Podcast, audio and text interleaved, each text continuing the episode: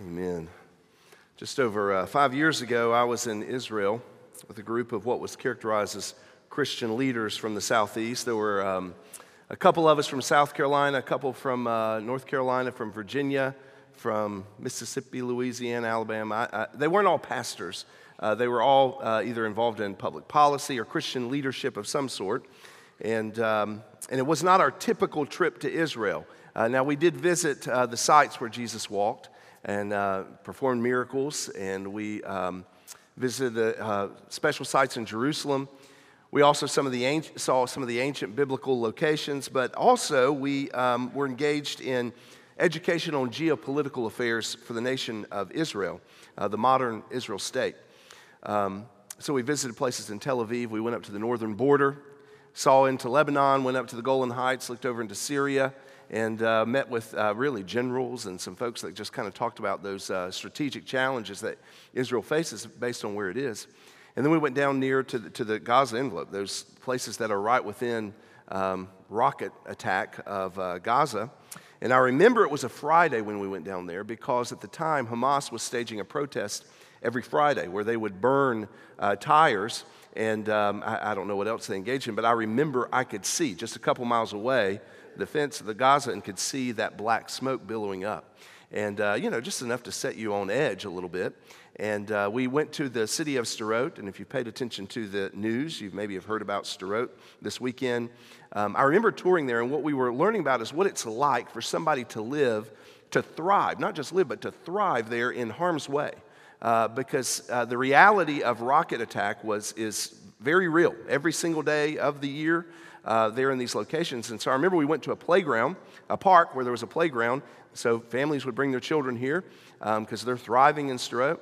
And there was this um, like caterpillar looking tunnel thing built on the uh, playground. Just, you know, looks exactly like you would imagine a playground here.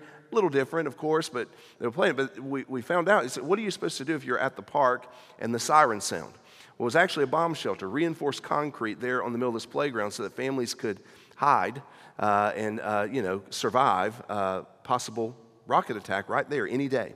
Um, we also went to a kibbutz called uh, Kfar Aza, which is a community just three miles from the Gaza border. This is where I remember seeing that smoke. And as soon as we got off the bus, the local who was there hosting us, uh, talking to us about how they um, raise children and talk about the reality of what can happen any day where they live. And it's real important, strategic for Israel to maintain these settlements, uh, these areas. I mean, this is within Israel proper. This is not um, any kind of new settlement. This is uh, it's where it's been historically. And um, they, she explained to us, she said, and, and she seemed a little rattled, but she said, as soon as we got off the bus, if you hear the sirens sound, we have 10 seconds to get into that bomb shelter. And she pointed she said, don't ask questions, just follow us. Well, of course, I'm thinking, what are we doing here? you know? Um, but it was, uh, it, they had recently been dealing with attacks there. This is just over five years ago. Um, and so yesterday I saw pictures of some of these hostages that were taken um, along there close to the, in the Gaza envelope. And um, uh, one of them was a picture from the kibbutz where I was, Kfar Aza.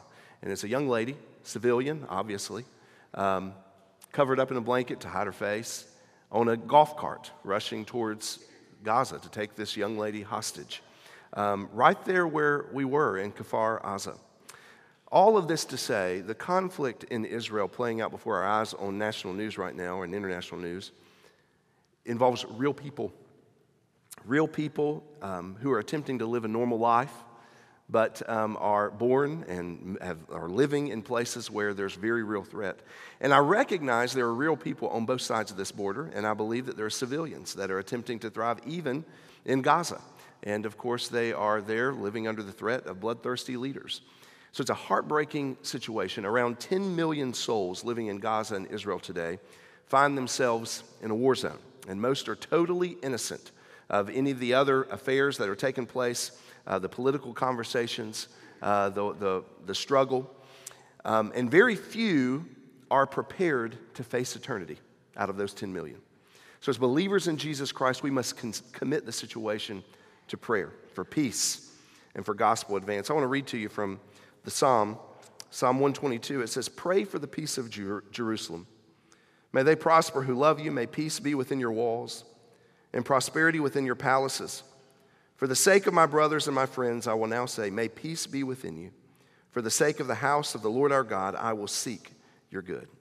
Heavenly Father, we lift up uh, this war torn situation in the Middle East, in Israel, this modern state that uh, carries on the legacy of your chosen people that you place there. Father, we pray for protection. We pray for solutions. And we pray for a quick resolution to what's going on there. Father, we pray especially for souls whose lives are in danger of eternal damnation, Lord. So we pray, even in the midst of all this, that your kingdom would advance.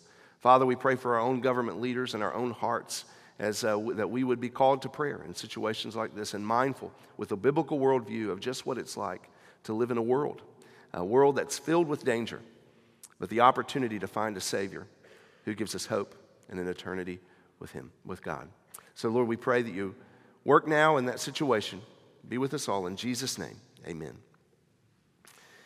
For the last several weeks, uh, we've been in the book of Second Peter, and that's where we're going to continue to be today. We've been in a series of sermons we've called Precious and Magnificent Promises. In chapter 1 of Second Peter, the writer reminds us that we have been given um, everything we need for life and uh, godliness through the knowledge, the true knowledge um, and the goodness that we have in Jesus Christ. And then in chapter 2, so chapter 1, this is all you've got. Chapter 2, Peter shifts his attention. He now turns toward the great pretenders of the faith. He's concerned, Peter is, this is near the end of his life, he's concerned about the rise of false teachers and the heretical thinking that's spreading throughout the church. And he writes this letter to remind believers of the basics of the faith that he says, You already know. He says, I will always be ready to remind you of these things that you already know. And all of this is a reminder because it becomes a defense a defense against false teaching and against false teachers. And so he opens chapter 2 by addressing the character of the false teachers, talks about their destiny. And then here we, we come to the conclusion of the chapter. Peter shifts his attention towards the effects that these false teachers have on those to whom yield to their teaching. So if you have your Bibles, I hope you do. I want to invite you to turn with me. We're going to be in 2 Peter chapter 2. I'm going to begin by reading the first three verses of the chapter, and then we will turn over to our text for this morning, verses 17 through 22. So 2 Peter chapter 2, verses 1 through 3, and then 17 through 22. But false prophets also rose among the people, just as there will also be false teachers among you who will secretly introduce destructive heresies, even denying the master who bought them, bringing swift destruction upon themselves. Many will follow their sensuality, and because of them, the way of the truth will be maligned. And in their greed, they will exploit you with false words. Their judgment from long ago is not idle, and their destruction is not asleep. Verse 17. These are springs without water and mists driven by a storm for whom the black darkness has been reserved. For speaking out arrogant words of vanity, they entice by fleshly desires, by sensuality, those who barely escape from the ones who live in error, promising them freedom while they themselves are slaves of corruption. For by what a man is overcome, by this he is enslaved. For if, after they have escaped the defilements of the world by the knowledge of the Lord and Savior Jesus Christ, they are again entangled in them and are overcome. The last state has become worse for them than the first. For it would be better for them not to have known the way of righteousness than having known it, to turn away from the holy commandment handed on to them. It has happened to them according to the true proverb a dog returns to its own vomit, and a sow, after washing, returns to wallowing in the mire. Heavenly Father, we thank you for your word. Your word is truth. Would you sanctify your children with truth today? Father, we pray for lost souls that today they would find Jesus. Father, may we be ever mindful of your spirit as you speak to us in this moment. Lord, I pray that I would not get in the way of this conversation you want to have with your people. Lord, but only through you would you speak through me the word of truth that we have here contained in the scriptures. We love you. We pray these things in Jesus' name. Amen. In the text, Peter explains the level of deception that false teachers engage in and the damage they can inflict upon a people. And what I believe that we learn from this text is that as believers, we are more effective at the spiritual warfare that's engaging in the spiritual, spiritual warfare all around us when we know the technique of our enemy and we understand the impact of their lies. And so Peter does a helpful thing for us. And he reveals several identifying marks of false teachers and fake Christians in the text. And then he also describes the lies of a false freedom that they have been talking about. So we're going to first look at the marks of false teachers and then the lies of false freedoms. We'll begin in verse 17 with the false teachers, and I am indebted to uh, pastor and professor uh, Dr. Hershael York for some comments that he provides on this text really was helpful in developing this outline. But um, I hope you can notice here as you look at the text, and it may be that you're just reading and, and not engaging with the text, but if you really engage with the text, you'll notice there is no love lost between Peter and these false teachers. He's using very direct, very harsh language. Um, you know, uh, very strong words here to express his disdain for they, who they are and what they are doing upon, in the church. They're deceivers, and the damage that they're doing on the church is serious, and the damage that they are inflicting upon people is of an eternal nature.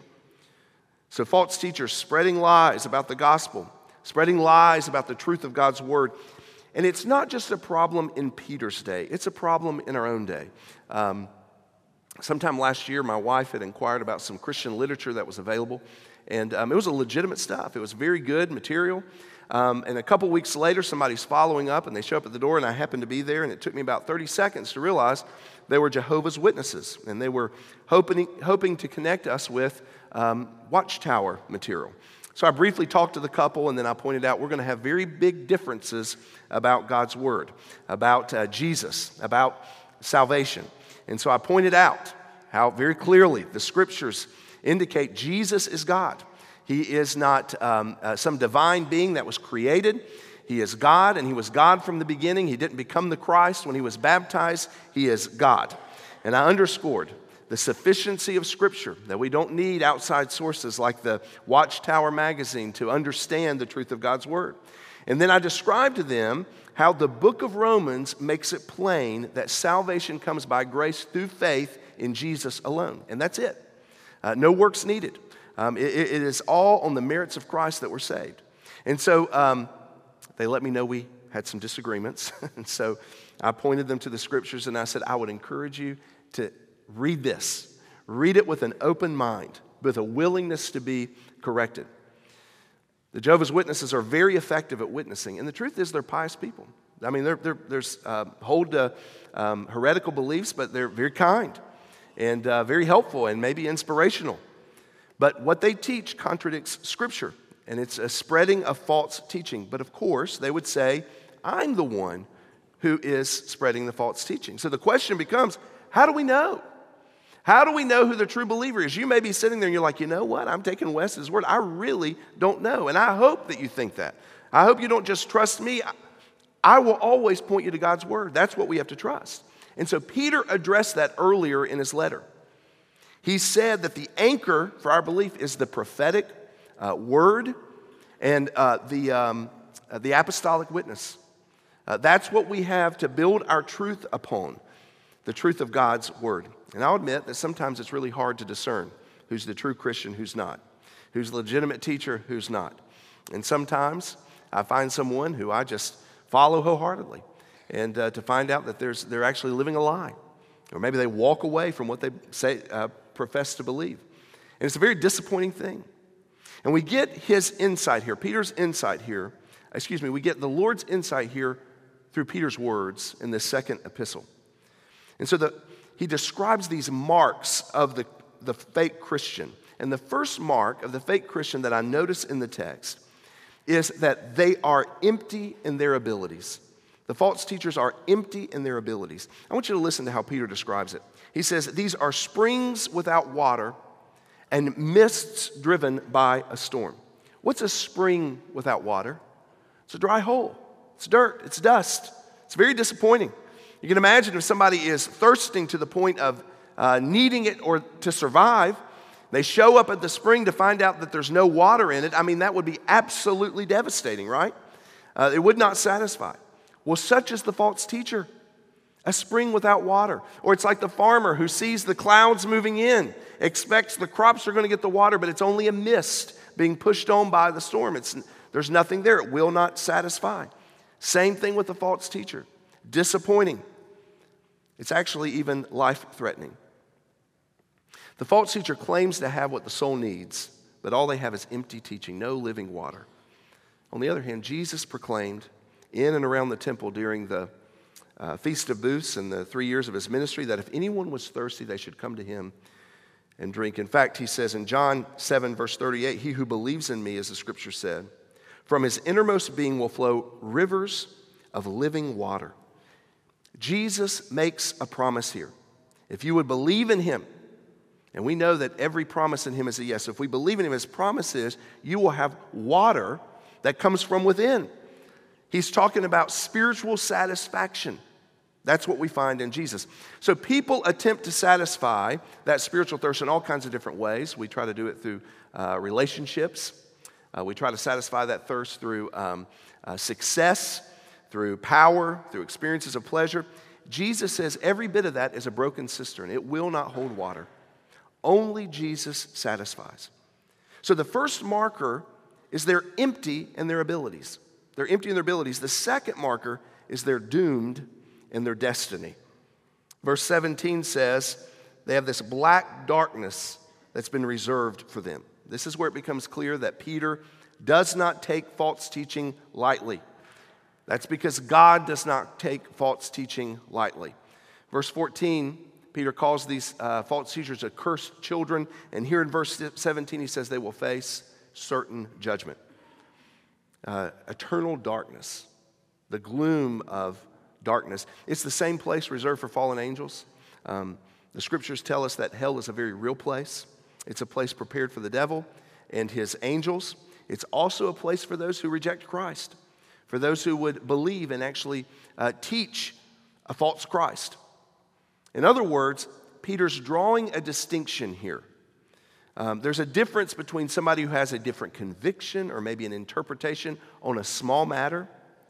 There's a difference between that and those who follow a false gospel. Because there is one name under heaven given unto men by which we must be saved. It's the name of Jesus. So those who expect to receive salvation by way of works or through some special knowledge or by a religious, religious ritual, they've been misled. That sort of spiritual pursuit will lead you to a spring with no water. It's like a mist just blown over by a storm. Only grace by faith in Jesus is sufficient and able to satisfy our deepest longings. So, these false teachers are empty in abilities. They're doomed in destiny. And what we see in the text is that their strategy now for garnering followers. I would say they are enticing to the flesh. That's who these false teachers are. They are enticing to the flesh. Verse 18 says, they speak with confidence about their spiritual perspective. It's this actually empty, boastful words, is what we imagine they're saying. And their allure, though, the bait they use, is to indulge the flesh. Now, you'll have to remember, we talked about this in the last couple weeks. These false teachers um, believed that it was, while it's important to trust Jesus for salvation, um, that saves your soul. It doesn't matter what you do in the body. They, they said that Jesus will not return, Jesus will not judge. Uh, that's what these false teachers were saying. And uh, they, they, they were saying, all God cares about is your soul. What you do in the body does not matter. So the appeal was, you can trust Jesus and live the way you want to. And Paul gives us an idea of these lustful desires that lead people astray in Galatians 5. He calls it immorality, impurity, sensuality, idolatry, sorcery, enmities, strife, jealousy, anger, envying, drunkenness, carousing. There's a whole list of them there, a whole lot that kind of pulls at our flesh. And the idea that you can follow Jesus and live in sin is not an idea that's gone away. I think there are many Christians who would like to know how they can follow Jesus and indulge the flesh at the same time. You know, they don't want to um, walk away from Jesus, but they also don't want to miss out on all that the world has to offer. In other words, they want the whole world and all it has to offer, but also want a, they want a big side of Jesus on the platter, right? Uh, so it's give me everything, but I'll take a little bit of that as well. But that's not authentic Christianity. Jesus said, Come follow me. And if we're going to follow Jesus, that means we can't follow anything else. If we're going to follow Jesus, he says we have to take up our cross in order to do so. To follow something else is an inferior pursuit, it's less than, not better than. So the false teachers are here, they're enticing by fleshly desire. It's not always overt. It may just be that there's a lack of accountability. Or it's just kind of we brush over. It's like, well, as long as you are, you know, your, your heart's in the right place. But there's definitely this accommodation for sinful living. The strategy is not only how they entice, but who they entice. The text reveals they are selective in their targets. Verse 18 says the teachers target, if you notice there at the end of it, those who, uh, the, those who barely escape from the ones who live in error. That means the false teachers are not going after the most grounded believers. They're not going for the people who are spending their day in the Word of God. Uh, they're not going after those who are intent on dying to themselves, those who are trying to follow Jesus wholeheartedly. The enemy is probably um, isn't uh, you know using false teachers here to target the most serious follower of Jesus. He'll trip them up in other ways. The fake believers likely don't have those who are maturing in their faith in their crosshairs. They are aiming for those who are barely escaping. Well, who would that be? Probably those who are already listening to false teaching, people who aren't discerning whenever they read, you know, with the books that they read, with the preachers they listen to, with the material that they, uh, you know, uh, engage with online. People who are more likely to follow feeling rather than thinking. I think that false teachers would target those who are already predisposed to indulging passion. So people who uh, maybe are very active in the church or maybe an active in a Bible study or uh, tries to put on uh, uh, at the right time to do the right thing spiritually, but the rest of the week, live like the world. That's probably who the false teacher is going after. People, uh, they would say to those people, um, what matters most is your heart. As long as you're sincere, that's all that matters. Don't get caught up on all that legalism stuff that they have at the church. That's what they would say. Of course, church is not caught up on legalism. Church is called up on grace. We're called up on a grace where Jesus calls us to account, a Jesus who will judge. So I would say if you're living by what the world says, not what the word says, you're a primary target for these false teachers. Watch out, be on the alert. Now, those false teachers, what they say may sound good, but the next mark of a fake Christian or false teacher is, um, as you can see in the text, they are unable to keep their promises. Verse 19 says, They promise freedom while they themselves are slaves of corruption.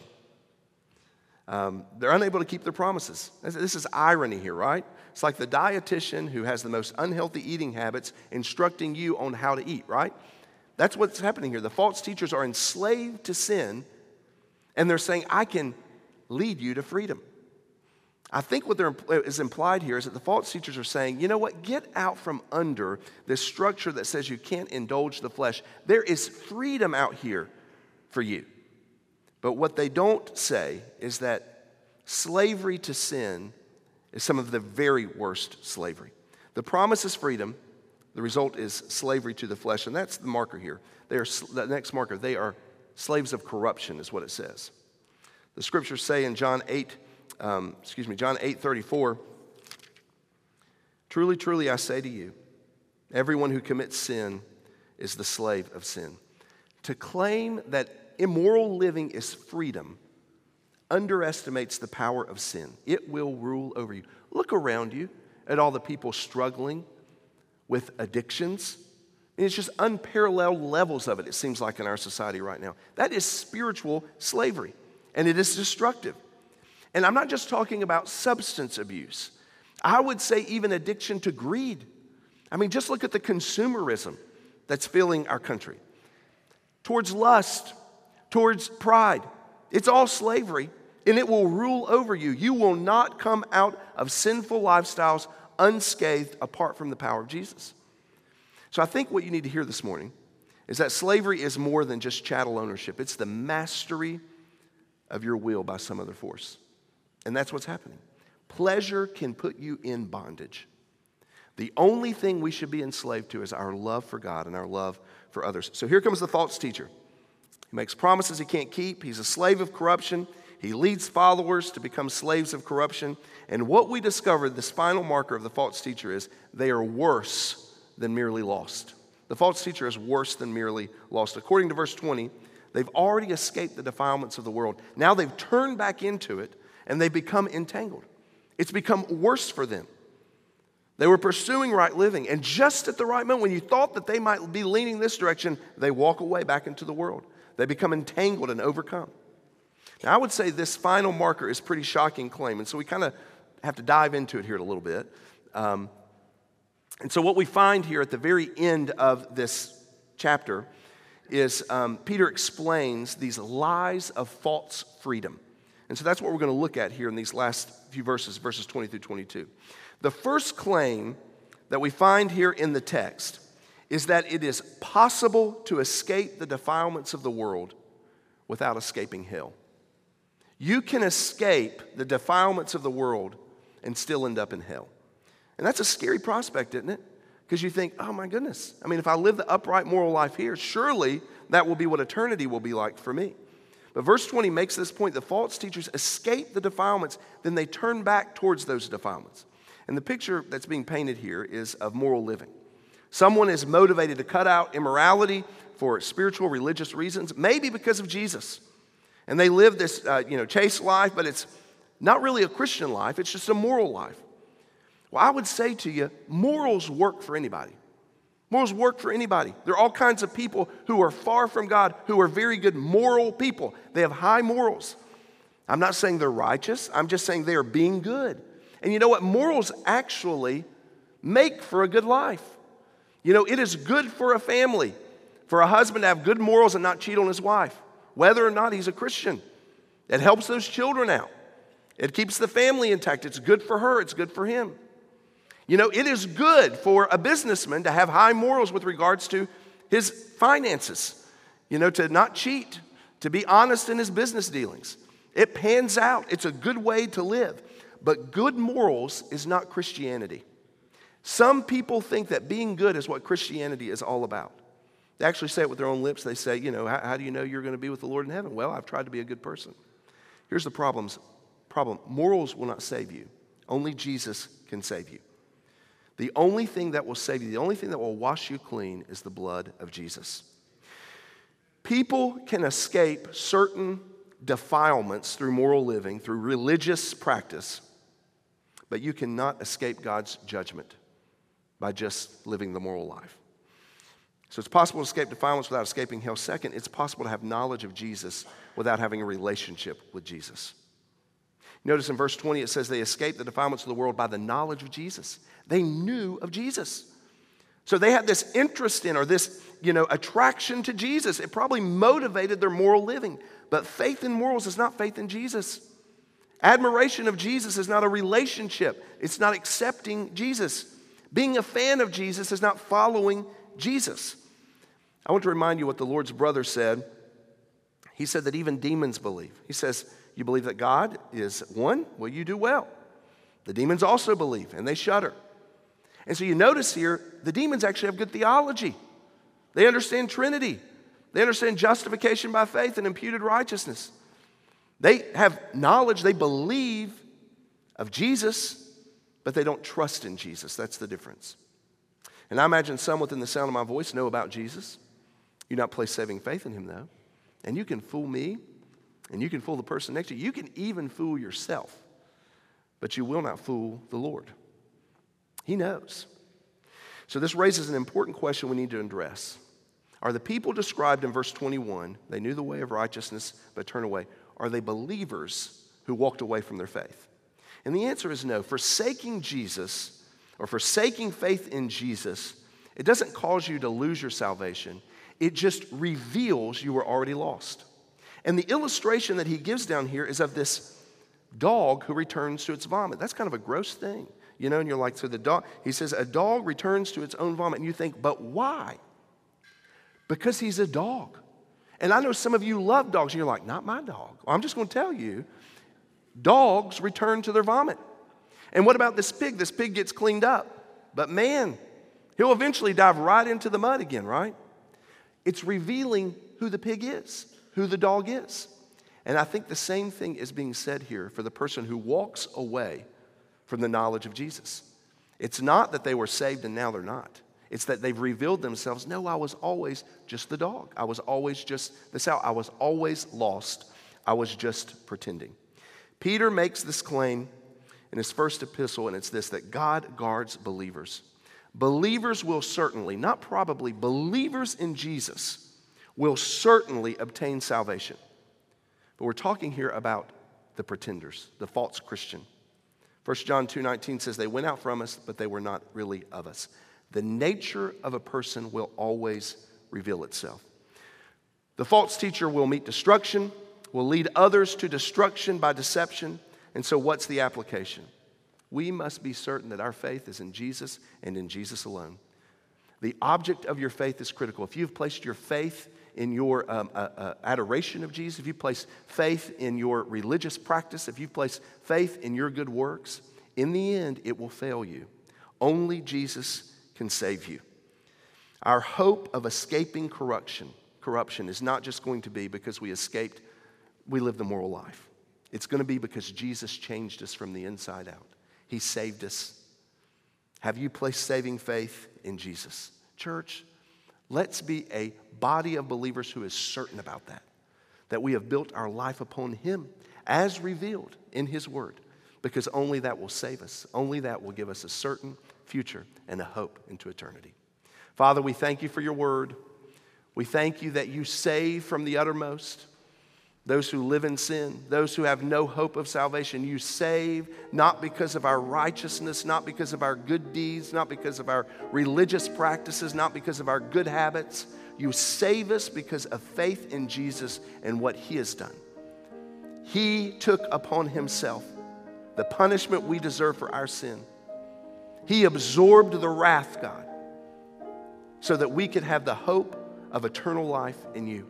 We thank you for the resurrection of Jesus that allows us to face the future with hope. Father, I pray for those that are here now listening. Lord, would they turn to you today, Jesus?